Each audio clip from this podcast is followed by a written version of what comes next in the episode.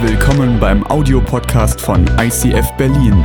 Wenn du Fragen hast oder diesen Podcast finanziell unterstützen möchtest, dann besuch uns auf icf-berlin.de.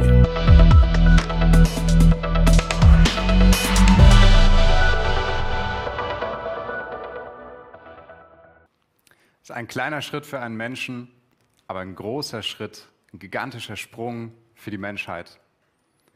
Es gibt so Momente, da hält wirklich die ganze Welt einfach den Atem an. Ja? Da merkst du, das ist ein historischer Moment. Jetzt gerade verändert sich was. Und ab morgen wird es nicht mehr so sein wie heute. Unsere Welt wird sich ein Stück verändert haben. Und wenn du zurückdenkst an solche Momente, dann weißt du noch genau, mit wem du warst, mit wem du das angeschaut hast, wie du dich damals gefühlt hast. Und für mich war so ein Moment meine Einschulung, ja, mein erster Schultag in der neuen Schule, in der weiterführenden Schule am Gymnasium. Und der kleine Robin, ja, der lernt sein, seine Klassenkameraden kennen, seinen neuen Klassenlehrer und sein neues Klassenzimmer, ja. Aber natürlich hat die Welt in dem Moment nicht den Atem angehalten, weil der kleine Robin aufs Gymnasium gekommen ist, sondern die Welt hat den Atem angehalten, weil es der 11. September 2001 war. Und so gibt es immer wieder Momente, wo wir einfach merken, da hält die Welt kurz inne, alle halten den Atem an, jeder kann sich an diesen Moment noch erinnern, was da passiert ist, wo du da warst. Und genau so ein Moment war dieser Clip, den wir gerade gesehen haben, auch. Ja? Die Mondlandung. Die ganze Welt saß vor dem Fernseher und man hat sich angeschaut, wie die Amerikaner die ersten Menschen auf den Mond schicken. Und das ist passiert vor 51 Jahren und sieben Tagen, ja, also im Juli, 20. Äh, Juli 1969. Äh, ja, da sind die Amis gelandet auf dem Mond. Neil Armstrong sagt hier seinen Satz, ja, ein kleiner Schritt für mich, aber ein gigantischer Sprung für die Menschheit. Und weißt du was? Ein Jahr später hat man eine Umfrage gemacht unter den Amerikanern und hat sie gefragt, glaubst du denn, dass wir wirklich auf dem Mond waren? Glaubst du, dass wir Amis wirklich da eine Rakete hingeschickt haben? Und 30 Prozent, drei von zehn Amerikanern haben gesagt, nö, ich glaube, das war Fake. Ja? Selbst heute noch, wenn du die Amis fragst, glauben 5% der Bevölkerung nicht, dass ihre eigene Nation auf dem Mond war. Ja, das sind 20 Millionen Menschen, die sagen, das war Fake. Ja? Und jetzt so ein bisschen Geschichtshintergrund. Warum sagen das die Leute? Ja, warum kann man glauben, dass die Mondlandung wirklich fake war? Naja, die Amis waren damals in einem Rüstungskrieg mit den Sowjets. Ja, Geschichtsunterricht, ich habe es euch gesagt, ja, ich habe euch gewarnt. Amis und Sowjets im Rüstungskrieg, man musste sich beweisen, dass man technologisch überlegen ist, ja, dass die eine Nation der anderen was voraus hat. Und die Sowjets, die hatten da schon ein paar Erfolge vorzuweisen, ja, die hatten schon ein paar Raketen im Orbit rumfliegen und so. Es lief alles ganz gut für die. Und dann Anfang der 60er stellt sich John F. Kennedy, der damalige US-Präsident, stellt sich vor die Nation und sagt, by the end of this decade, ja, am Ende dieses Jahrzehnts werden wir Amis auf dem Mond sein. Und es kommt, wie es kommen muss, ja, 1969 im Juli, also ganze fünf Monate bevor das Jahrzehnt vorbei ist, ja, schaffen es die Amis dann tatsächlich auf den Mond. Und da kommen schon so die ersten Fragen und Zweifel hoch, ja. Und du denkst dir so, na ja, vielleicht haben die auch einfach nur eine Rakete hochgeschossen, die einmal so um die Erde kreisen lassen oder auch mehrfach und dann einfach wieder landen lassen, ja. Und uns zwischendrin im Fernsehen abgelenkt mit dem, was da passiert ist auf dem Mond. Ja? Und es gibt auch ganz konkrete Beweise, man hätte das dazwischen ja einfach auf dem Mond nur filmen können. Ja? Die Amis, Hollywood und so. Es gibt ganz konkrete Beweise, zum Beispiel habe ich euch mal ein Foto mitgebracht. Ja? Da steht ein Mann im Anzug auf dem Mond. Natürlich steht er nicht im Anzug auf dem Mond, sondern er steht im Anzug auf einem Set, das so aufgebaut ist, auf einem Filmset, wo die ausprobiert haben, wie das ist, wenn man mit diesen Astronautenanzügen da rumhantiert. Ja? Es gibt aber natürlich noch weitere Beweise. Ja? Im Studio damals ist nicht alles glatt gegangen. Das erste Foto, das ich euch zeigen möchte, äh, ist die Flagge, die die Amis damals gehisst haben auf dem Mond. Ja? Diese Flagge, da hat wahrscheinlich jemand im Studio vergessen, die Tür zuzumachen und deshalb weht die im Wind. Ja? Auf dem Mond gibt es natürlich keinen Wind. Das zweite Foto, hier seht ihr zwei Schatten auf dem Mond, ja, von, von den Aufnahmen von damals, zwei Schatten. Und die Schatten sind nicht parallel zueinander, sondern die sind so im, im leichten Winkel zueinander. Das liegt einfach daran, die Sonne ist ganz weit weg. Ja? Wenn die Sonne auf der Erde Schatten wirft, dann sind die parallel, weil wir einfach nicht sehen, dass die so einen leichten Winkel haben. Wenn ich jetzt aber eine Lampe irgendwo davor stelle, vor zwei Objekte, ja, dann strahlt es so zur Seite weg und dann sehe ich einen Winkel. Und hier natürlich im Studio, ja, ich habe ja nur eine, eine Lampe, die ganz, ganz nah ist, deswegen wirft die natürlich die Schatten auseinandergehen. Und noch ein weiteres Foto, ja, damals hatte man immer so Kreuze dann auf den Fotos drauf, damit man die besser auswerten konnte am Ende. Und hier scheint es so, als ob dieser, dieser Mondlande-Rover, was auch immer, die da hatten, ja, diese Geräte, die sind vor dem Kreuz, ja, also es scheint so, als hätte man die irgendwie schlecht reingefotoshoppt. Ist ganz, ganz komisch. Noch ein weiteres Argument, die Sowjets, die haben sich damals nicht getraut, außerhalb des Orbits zum Mond zu fliegen, weil sie gesagt haben, unsere Astronauten, unsere, sorry, Kosmonautenanzüge, ja, die halten die radioaktive Strahlung nicht aus. Die Amis haben gemeint, nö, uns ist nichts passiert, ja, wir hatten da gar keine Sorgen drüber. Und es kann ihnen ja auch keiner übel nehmen. Bis heute war ja niemand weiter weg von der Erde als Neil Armstrong und seine Kollegen. Ja, wir wissen es einfach nicht, wie das ist mit der radioaktiven Strahlung da draußen. Und deshalb gibt es einige ganz gute Gründe, warum Menschen angefangen haben zu zweifeln daran, dass die eigene Nation, die Amis, wirklich auf dem Mond waren. Ja, das war so ein einschneidendes Erlebnis im Kalten Krieg und im letzten Jahrhundert, so ein technologisches Wunder, dass Menschen da drauf gucken und sagen, hm, ich habe da so meine Zweifel. Und es ist ja auch total in Mode gerade, ja, seine Zweifel zu haben und Fragen zu haben. Ja. Wir, unsere Gesellschaft, wir stellen ja alles in Frage, ja, was, was es auch nur gibt. Erstmal kritisch nachfragen, ob das wirklich so gewesen sein könnte. Ja. Ich glaube, das ist, das ist wirklich so ein, so ein Trend. Und deshalb heißt der Titel unserer Message heute auch Mondlandung, Auferstehung und andere Märchen. Ich möchte mit euch heute nämlich ein weiteres einschneidendes Ereignis in der Geschichte anschauen, das auch so umstritten ist wie die Mondlandung, vielleicht sogar noch mehr. Und es ist ein Ereignis, das hat nicht nur das letzte Jahrhundert geprägt, sondern die letzten Jahrtausende. Ja? Dieses Ereignis ist der Grund, warum wir heute im Jahr 2020 nach Christus leben. Ja? Das ist der Grund, warum ganz, ganz viele Menschen auf der Welt sagen, ich möchte mein Leben an diesem Jesus ausrichten und ich möchte ihm nachfolgen. Das ist der Grund, warum ganz viele Christen hier und jetzt und heute noch sagen, dieser Jesus und das, was damals passiert ist, hat was mit meinem Leben zu tun. Und das möchte ich euch mit euch gemeinsam heute anschauen. Die Auferstehung, das ist die Behauptung der ersten Christen, die Jesus nachgefolgt sind, dass Jesus nicht nur auf der Erde gelebt hat, dass er nicht nur am Kreuz gestorben ist und begraben wurde, sondern auch, dass er danach auferstanden ist. Dass er in irgendeiner Form den Tod besiegt hat und wieder lebendig wurde, sodass man ihn anfassen konnte, dass man ihn sehen konnte, dass man mit ihm sprechen konnte, dass er über einen Monat lang ganz, ganz vielen hundert Menschen begegnet ist, die am Ende alle sagen werden, jawohl, ich habe das erlebt, Jesus ist mir begegnet, lebendig, obwohl ich gesehen habe, wie er am Kreuz gestorben ist. Die Auferstehung von Jesus, das war kein kleiner Schritt für einen Menschen, sondern es war ein gigantischer Schritt in der Menschheit. Und ich glaube, dass es wichtig ist, dass wir uns damit auseinandersetzen, ob das wirklich passiert ist. Ja? Ich glaube, es gibt ganz viele Menschen dort draußen, die haben da so ihre Zweifel dran. Ja? Wenn du Menschen fragst, wer war Jesus? Auf der Straße hier in Berlin, ja, auf dem Tempelhofer Feld da drüben, wer war Jesus? Manche werden sagen, na ja, das war so ein Morallehrer, ja, da können wir ganz viel von lernen, die goldene Regel und so, seine Werte sind die Grundlage unseres Grundgesetzes und so, großer Mann, dann gibt es Leute, die sagen, na ja, da hat schon mal jemand gelebt damals, ja, aber ganz ehrlich, ob das alles so passiert ist, Auferstehung, ja klar. Und dann gibt es Leute, die sagen, ach was, dieser Jesus, das hat nie, niemals hat er gelebt, ja, das haben die sich alle nur ausgedacht.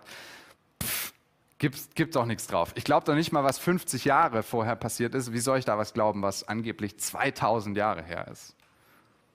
Ich glaube, dass es wichtig ist, dass wir uns diesen Fragen stellen, ja, diesen Fragen und diesen Zweifeln, weil die auch bei uns Christen aufkommen können, ja, weil wir auch nicht nur gefragt werden, sondern weil wir manchmal auch die Bibel lesen und uns fragen, stimmt das eigentlich, was da drin steht? Was davon kann ich glauben und was vielleicht auch nicht? Und darüber möchte ich heute mit dir nachdenken. Und ich möchte euch eine Person der Bibel vorstellen, über die wir, von der wir ganz viel über Jesus und sein Leben wissen. Diese Person ist Lukas. Lukas war ein Arzt, ein Wissenschaftler, ja, sehr methodischer Typ und er hat zwei Bücher geschrieben, über die wir was über Jesus und über die Nachfolger von Jesus, die erste Kirche erfahren, nämlich das Buch Lukas, ja, wie inspiriert, und das zweite Buch Apostelgeschichte. Da schreibt er nämlich auf, wieso die erste Gemeinde, wie das alles funktioniert hat und wie sich so der Glaube weiterentwickelt und, und äh, verbreitet hat. Und Lukas beginnt seine Aufzeichnungen über das Leben von Jesus, beginnt er mit den folgenden Sätzen, die möchte ich euch einmal vorlesen. Schon viele haben die Aufgabe in Angriff genommen, einen Bericht über die Dinge abzufassen, die in unserer Mitte geschehen sind. Lukas sagt, ich bin nicht der Einzige, sondern es gab noch viele andere, die auch schon das aufgeschrieben haben, was in unserer Mitte, schreibt er, in unserer Mitte passiert ist. Und die Dinge, die wir von denen erfahren haben, die von Anfang an als Augenzeugen mit dabei waren und die dann selbst Diener der Botschaft Gottes geworden sind. Darum hielt auch ich es für richtig, Lukas, nachdem ich allem bis zu den Anfängen sorgfältig nachgegangen bin, diese Ereignisse für dich, Theophilus, ja, er schreibt an einen hochverehrten Theophilus, in geordneter Reihenfolge niederzuschreiben, und zwar damit du erkennst, wie zuverlässig all das ist, worin du unterrichtet worden bist. Lukas sagt, er hat sorgfältig recherchiert. Ja? Er ist allem bis zu den Anfängen nachgegangen. Er hat mit den Augenzeugen gesprochen. Er hat über das geschrieben, was in ihrer Mitte passiert ist. Er hat es in geordneter Reihenfolge, also chronologisch aufbereitet und aufgeschrieben. Und er schreibt es, damit du glauben kannst, du Leser, dass das, was er schreibt, zuverlässig ist. Können wir das glauben, was Lukas hier sagt? Ja? Stimmt das? Ist das, was Lukas über Jesus berichtet, wirklich wahr? Stimmt das? Kann, man, kann ich das heute als moderner Mensch, kritisch, intelligent im 21. Jahrhundert, ja, kann ich das noch glauben? Ist das wirklich wahr? Ich glaube, dass es uns enorm befreit, wenn wir für uns in unserem Leben erfahren, dass es wahr ist. Es fällt uns vielleicht manchmal schwer, das mit dem Kopf zu greifen, aber ich glaube, dass es wichtig ist, dass wir es mit unserem Herz greifen. Und vielleicht hast du trotzdem noch ein paar Fragen ja, im Kopf. Und da möchte ich mit dir mal durch ein paar Sichtweisen auf das, was Lukas da schreibt, ähm, möchte ich mit dir über ein paar Sichtweisen nachdenken. Ja? Wir gehen da mal ganz methodisch, genauso wie Lukas, geordnet durch. Ja? Also die erste Sichtweise, die man ja auf das, was Lukas da schreibt, haben kann, ist, Lukas sagt nicht die Wahrheit, und er tut es absichtlich. Ja? Also Lukas lügt. Lukas und alle anderen, die die Bibel geschrieben haben, die lügen einfach. Die haben sich das nur ausgedacht. Ja? Das ist die Verschwörungstheorie. Ja, da, oh. Die zweite Sichtweise ist, naja, die schreiben nicht die Wahrheit, aber die machen es unabsichtlich. Ja, also die, die, die hatten nicht die Absicht zu lügen, aber es hat sich so eine Legende entwickelt da hat schon mal ein Mann namens Jesus gelebt. Ja? Der hat auch für Leute gebetet, der hat auch Reden gehalten, der hat bestimmt auch viele tolle Dinge gesagt, aber letzten Endes ist das, was wir über Jesus lesen, nur eine Legende. Ja, es hat sich so über die Jahrhunderte entwickelt einfach. Die dritte Sichtweise, die wir haben können auf das, was Lukas schreibt, ist, dass das, was Lukas schreibt, doch die Wahrheit ist. Und wenn das unser Schluss ist, dann ist die Frage, was das für dein und für mein Leben bedeutet. Also, der erste Punkt, ja, die Verschwörungstheorie. Die Idee ist einfach, die Jünger haben sich das selber ausgedacht. Ja, die haben sich einfach überlegt, naja, wie könnte das gewesen sein mit Jesus? Was machen wir jetzt? Okay, lass uns mal unsere Stories abgleichen, ja, wie beim Bankraub im Film. Lass uns eine Verschwörungstheorie aufsetzen. Wir schreiben die Geschichte neu. So ist es ungefähr passiert, ja? Und dann legen die los und erzählen alle die gleiche Geschichte. Vielleicht haben die sogar Jesus aus dem Grab geholt und versteckt, ja, seine Leiche, damit man ihn nicht mehr findet. Verschwörungstheorie. Damit gibt es ein paar Probleme. Das erste Problem ist, es gibt kein Motiv, es gibt keinen Grund. Ja, wenn du dir eine Verschwörungstheorie überlegst, dann hast du immer ein Motiv. Du hast immer einen Grund dafür, warum du Lügengeschichten erzählst. Ja, sonst würdest du ja den, die Mühe nicht machen. Die hatten kein Motiv dafür. Denen ging es ja nicht besser danach. Im Gegenteil, die wurden verfolgt, die wurden gefoltert. Viele von denen sind sogar als Märtyrer gestorben für diese Geschichte, die sie erzählen. Ja? Das würde ich doch niemals machen, wenn das alles nur erlogen und erstunken ist. Warum auch? Ich habe ja nichts davon. Ein weiteres Problem ist dann auch, es gibt keine Verräter. Ja? Es wäre ja ganz einfach gewesen, wenn sich die religiösen Führer damals, die Römer, die hätten sich ja einfach nur einen der ganz, ganz vielen Menschen, die behauptet haben, dass sie Jesus gesehen haben, hätten sich ja nur einen rauspicken müssen, den so lange foltern, bis er sagt, ja okay, sorry, ich gebe es zu, ja, war doch alles nur nicht so passiert, ja, sorry, mein Fehler. Die Person gibt es nicht. Es gibt keinen Verräter. Es gibt keinen, der sagt, diese Verschwörungstheorie ist so nicht passiert, ja? Sondern im Gegenteil, mehrere Autoren schreiben aus ganz vielen verschiedenen Blickwinkeln, mit ganz vielen verschiedenen Hintergründen, von ganz vielen verschiedenen Augenzeugen darüber, dass das, was sie aufschreiben, wahr ist und tatsächlich so passiert ist. Und wenn du dir eine Verschwörung überlegst, ja, eine Verschwörungstheorie, dann überleg dir doch wenigstens eine, die noch halbwegs glaubhaft ist. Ja? Aber ganz ehrlich, das, was die Jünger da erzählen, das, ähm, das ist nicht glaubhaft. Ja? Wenn ich eine neue Religion gründen möchte, wenn ich so einen Glauben haben möchte, wo die Leute sagen, wow, cool, ja? dann überlege ich mir doch irgendwas, was ins Weltbild damals wenigstens noch so halb reinpasst. Aber die Juden, die waren damals genauso kritisch wie wir heute und die haben nicht an die Auferstehung geglaubt. Das ging völlig gegen ihr Weltbild. Ja? Das hätte überhaupt, das hätten die sich so niemals ausgedacht. Auch nicht, dass Jesus als Gott verehrt wird. Ja? Das war absolut beleidigend für die Menschen damals, dass man das behaupten würde. Und letzten Endes stirbt Jesus auch noch in dieser Verschwörungstheorie den Tod am Kreuz, ja, als Verbrecher.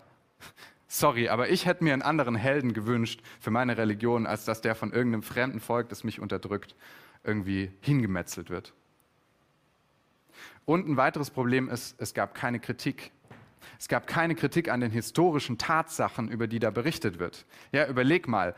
Lukas schreibt über Pilatus, er schreibt über Herodes, er schreibt über ganz konkrete historische religiöse Führer, er schreibt über ganz konkrete historische Orte, ja, er bezieht das alles in den Kontext mit ein und er sagt, das alles ist darum passiert und es passt perfekt in diese Geschichte, wie wir sie erlebt haben. Und man hätte ja einfach mal nur zu den Augenzeugen hingehen müssen und sagen, war das wirklich so? Und dann sagen die dir, nee, das war nicht ganz so. Aber nein, es gibt keine Kritik an dem, was faktisch passiert ist. Selbst als Paulus später vor einem, äh, vor einem Führer der Römer steht und vor einem Führer, der, vor dem König der Juden da, zur damaligen Zeit, widersprechen die ihm nicht, dass Jesus nicht mehr im Grab war, sondern sie sagen, ja, da hast du recht, aber trotzdem, wir glauben die ganze Geschichte drumherum nicht. Keiner widerspricht den Ereignissen, die in den Evangelien beschrieben werden. Wenn es also unwahrscheinlich ist, dass es wirklich eine Verschwörungstheorie war, ja, dann ist es doch sicher so eine Legende gewesen, ja, der zweite Sichtweise auf unsere Sache. So eine Legende, ja, das hat sich einfach so über die Jahrhunderte hin entwickelt. Da gab es mal am Anfang diesen Jesus, dann hat man so die Geschichte um ihn drum herum entwickelt, ja, und das hört sich auch sehr glaubhaft und sehr wissenschaftlich an, ja. Ganz viele Theologen finden das super, weil das bedeutet ja jetzt, ich kann jetzt durch die Bibel gehen und durch das, was da aufgeschrieben ist. Und ich kann mir Satz für Satz überlegen, ob das, was da drin steht, auch wirklich so passiert ist. Ja, das ist super, weil ich kann mit meiner eigenen Weltsicht drauf gucken und sagen, das gefällt mir, das ist historisch richtig, ja, und da habe ich so meine Zweifel dran, das lasse ich mal lieber weg. Und, ups, ja, ganz häufig fällt tatsächlich halt einfach die Auferstehung so ein bisschen mh, hm, zwischen die Räder, ja, weil das ist ja der, das ist der Stein des Anstoßes, das ist da, wo es plötzlich lebendig wird, wo es plötzlich unrealistisch wird und wo ich nicht weiß, wie ich mit umgehen soll. Die Sichtweise klingt vielleicht eindrucksvoller, aber auch damit gibt es natürlich ein paar Probleme. Die will ich mal mit euch durchgehen. Zum einen, die Juden, die waren ähnlich kritisch wie wir heute. Ja? Die Juden, die hatten ja eine Religion, die sie gegenüber anderen Religionen drumherum abgrenzen mussten. Ja? Die mussten ja ihre religiöse Tradition bewahren und die waren immer angefeindet von den Völkern um sie herum. Und deshalb war es super wichtig, dass sie eine Tradition entwickeln, in der ihre Geschichten fortgetragen werden und in der ihre Geschichten lebendig und echt bleiben, in der nichts hinzugefügt wird und nichts weggenommen wird. Es war ganz, ganz wichtig, dass die Geschichten genauso weitergegeben werden an die folgenden Generationen. Und unter diesen Juden hat sich dann die Geschichte von Jesus und von seiner Auferstehung verbreitet. Da hätte keine Legende draus entstehen können, weil jeder Jude gesagt hätte, äh, beim letzten Mal hast du mir die Geschichte noch anders erzählt. Und eine Legende über Jesus, die hätte sich doch nie so entwickelt. Ja, ganz ehrlich, wenn sich so eine Legende langsam weiterentwickelt, dann bestätigt die manche Elemente dessen, was in der Religion, in der Kultur damals war, aber in ganz vielen Dingen, also sie widerspricht dem nicht grundsätzlich, sondern sie entwickelt die weiter. Ja? Ein gekreuzigter Messias, ein Retter der Juden, an den die damals, den die damals erwartet haben, der am Kreuz stirbt, ja, das ist völlig ausgeschlossen ein Messias, der sich mit Sündern, mit Prostituierten, mit, mit, mit, mit Römern abgibt. Ja? Das hätte es damals nie gegeben. Das hätte man nie als Legende entwickelt, weil es einfach völlig abstrus gewesen wäre. Es hätte überhaupt nicht gepasst. Wenn die einen Messias erwartet hätten, dann eine ganz andere Art von Person. Und ein Argument, das ich auch super finde, ist, wenn du dir eine Legende überlegst, ja, und deine Geschichten so von Generation zu Generation immer neu erzählst, dann machst du doch aus deinen Helden, aus deinen Gründern machst du doch Helden. Ja? Wenn ich die Geschichte erzähle, wie ich damals mit Jesus im Boot war und wie wir da die Fische und so, dann bin ich doch nicht Petrus, der zugibt und sagt, ja, ich hatte da Angst und ich bin abgesoffen und ich habe Jesus dumme Fragen gestellt und wir mussten ihn dann nach seiner Predigt noch mal fragen, was er da eigentlich mit meint. Ich hätte mich doch als Gründer dieser neuen Religion, als einer der Augenzeugen, die mit dabei waren, hätte ich doch niemals zugegeben, dass ich so naiv und so dumm war und so, so viele Fragen und Zweifel hatte an diesen Jesus. Und es war auch einfach nicht genug Zeit. Ja, bei Buddha hat es 500 Jahre gedauert, bis Buddha wirklich als Gott verehrt wurde. Buddha selbst war wahrscheinlich Atheist, der hat daran gar nicht geglaubt. Aber 500 Jahre später haben die ersten Nachfolger angefangen, ja, könnte Gott gewesen sein, lass mal sicher gehen. Ja. Bei Jesus werden die ersten Geschichten über ihn eine Generation später, vielleicht 10 bis 30 Jahre später zum ersten Mal aufgeschrieben und davor natürlich erzählt in den ersten Kirchen. Das hat gar nicht so lange, es war gar nicht so lange Zeit, dass sich da eine Legende drum entwickeln konnte, wie das alles passiert ist. Und denke auch dran zurück, es haben ganz viele Menschen aus unterschiedlichen Blickwinkeln die Geschichten aufgeschrieben und sie widersprechen sich nie in den Grundzügen dessen, was passiert ist. Letzte, das letzte Argument gegen eine Legende ist, es gab noch Augenzeugen. Erinnere dich zurück an Lukas. Er sagt, hey, ich habe mit den Augenzeugen gesprochen. Ich habe mit den Menschen gesprochen, die dabei waren, die es erlebt haben, die Jesus selbst angefasst haben. Und jetzt kommen wir zu so einem Sherlock Holmes-Moment. Ja? Wenn du dir alles angeschaut hast und alle anderen Möglichkeiten unmöglich sind, dann muss das, was übrig bleibt, die Wahrheit sein, egal wie unwahrscheinlich es klingt. Ja? Wenn man alles ausgeschlossen hat, was unmöglich ist, dann muss das, was übrig bleibt, egal wie unwahrscheinlich es ist, die Wahrheit sein. Johannes war einer der anderen Nachfolger von Jesus und er schreibt in einem seiner Briefe, von allem Anfang an war es da. Wir haben es gehört, mit eigenen Augen gesehen, wir haben es angeschaut und mit unseren Händen berührt, das Wort des Lebens. Johannes schreibt über Jesus und er sagt, wir haben es gesehen, wir haben es gehört, wir haben es angefasst. Ich selber, Johannes, war mit dabei.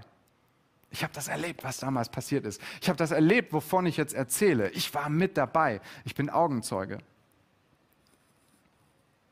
Mein persönliches Fazit, wenn ich darüber nachdenke, dann ist es einfach das, dass an dieser Geschichte was dran sein muss.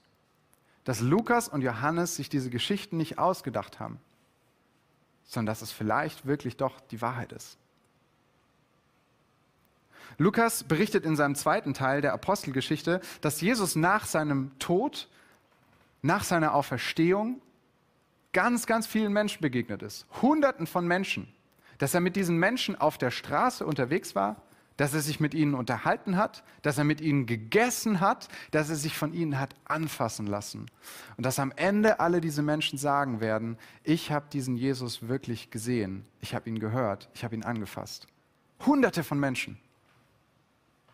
Die Auferstehung, das ist der Dreh- und Angelpunkt der Geschichte von Jesus. Wenn wir die Auferstehung rausnehmen aus der Geschichte von Jesus, dann bleibt so ein Moralapostel übrig. Ja? So, ein, so ein Lehrer, dessen Worte ich hören kann und wo ich mir überlegen kann, möchte ich denen jetzt folgen oder nicht.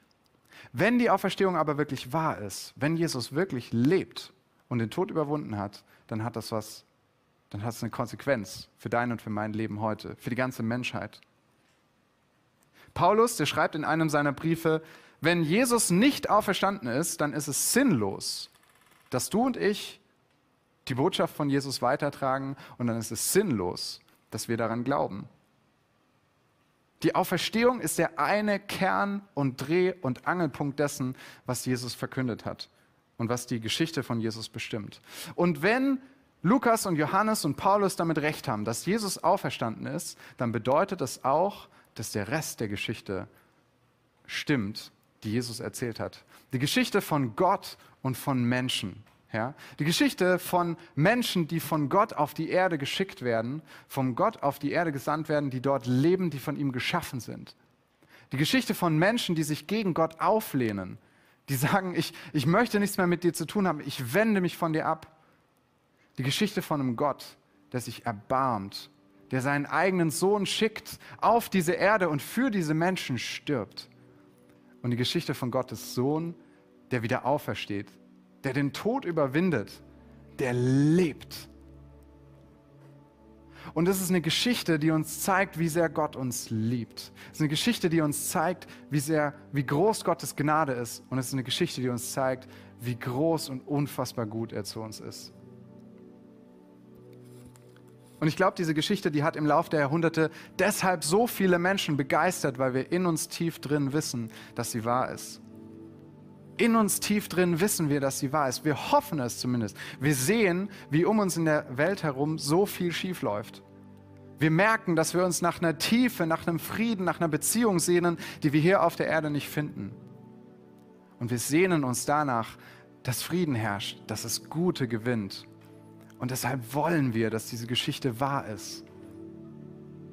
Paulus schreibt weiter, wenn die Hoffnung, die Jesus uns gegeben hat, nicht über das Leben in der jetzigen Welt hinausreicht, dann sind wir bedauernswerter als alle anderen Menschen. Wenn du die Auferstehung rausnimmst aus der Geschichte von Jesus, dann ist, bleibt nur noch eine leere Hülle. Aber weißt du was? Das Grab war leer. Das Grab war wirklich leer. Jesus ist auferstanden. Menschen haben ihn gesehen, haben ihn berührt, haben ihn gehört, haben mit ihm, haben mit ihm Gespräche geführt, haben mit ihm gegessen. Und wenn das stimmt, dass Jesus lebt, dann bedeutet es auch, dass du und ich heute mit ihm in Beziehung treten können. Dann bedeutet es auch, dass du und ich heute mit ihm in Kontakt treten können. Wenn Jesus lebt, wenn er wirklich lebt, dann bedeutet das auch, dass er den Tod überwunden hat und dass egal, wo du gerade durchgehst, Jesus stärker ist. Dann bedeutet das, dass wir eine Hoffnung haben, eine Hoffnung, die über alles hinausgeht, was wir in dieser Welt erleben. Dass Jesus, Gott selbst, mit uns in eine Beziehung treten möchte. Und ich glaube, dass wir das erfahren für uns selbst, da müssen wir über die Beweislage hinausgehen. Ja? Wenn ich glaube, dass es eine Verschwörungstheorie war, wenn ich glaube, dass es eine Legende war, dann muss ich über das hinausgehen, was ich weiß, weil ich kann es nicht letzten Endes wissen. Aber wenn ich glaube, dass es die Wahrheit ist, dann muss ich auch über die Beweislage hinausgehen. Dann muss ich für mich sagen, ich möchte das für mich selbst erleben. Ich möchte das für mich selbst erfahren, dass Jesus lebt. Und das ist eine Einladung an dich. Das ist eine Einladung an dich, dass du diesen Jesus, der lebt, heute erfährst dass du zu ihm gehst und sagst, Jesus, ich möchte dich heute erleben. Ich möchte, dass du heute in mein Leben sprichst. Ich möchte dich heute erfahren, weil ich daran glaube, dass du auferstanden bist. Ich wünsche dir das so sehr, dass du diese Erfahrung machst, wie die Jünger damals, die sagen, ich habe ihn gesehen, ich habe ihn gehört, ich habe ihn angefasst und deshalb habe ich neue Hoffnung. Und wenn Jesus lebt, dann ist die Geschichte wahr, die er uns erzählt hat, von Gott und von Menschen ich möchte mit uns beten und ich möchte dich einladen, dass du mitbetest.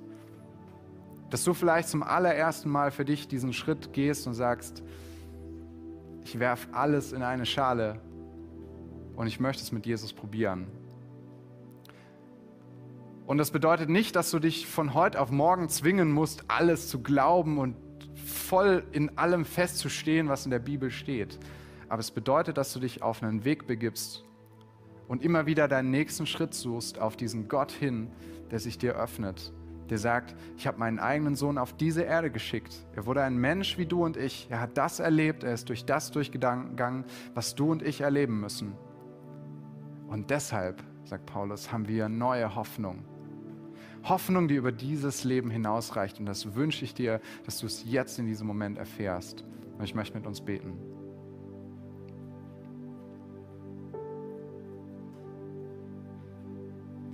Papa, ich danke dir, dass du heute hier bist, dass wir dich heute erfahren können. Danke, Vater, dass wir in der Bibel lesen dürfen, dass du deinen eigenen Sohn auf diese Erde geschickt hast. Danke, dass Jesus uns ganz viel darüber gelehrt hat, was es bedeutet, eine neue Beziehung mit dir, Herr, anzufangen. Aber ich danke dir auch, Jesus, dass du nicht nur gekommen bist und uns weise Reden gehalten hast und dann uns allein gelassen hast, sondern dass du gestorben bist, dich für uns hingegeben hast und dann wieder auferstanden bist. Und dass diese Hoffnung, die wir dadurch haben, dass du auferstanden bist, auch heute noch trägt und hält, dass wir uns draufstellen können und sagen können, Vater, ich möchte diesen Jesus, der lebt, erleben. Ich möchte ihn sehen, ich möchte ihn hören, ich möchte ihn anfassen. Ich möchte ihn erleben in meinem Leben. Jesus, ich gebe dir jetzt mein Leben hin. Und ich möchte dich bitten, Vater, dass du mir begegnest. Dass du mir jetzt in diesem Moment zeigst, wie sehr du mich liebst. Dass du alles für mich gegeben hast, damit ich eine neue Beziehung zu dir aufbauen kann. Und ich möchte dich bitten, Vater, dass wir das heute für uns ganz neu festmachen. Dass wir sagen, jawohl, ich gehe meinen nächsten Schritt auf dich zu. Ich möchte dich besser kennenlernen. Und ich möchte, dass du dich mir zeigst. In deinem Namen, Herr. Amen.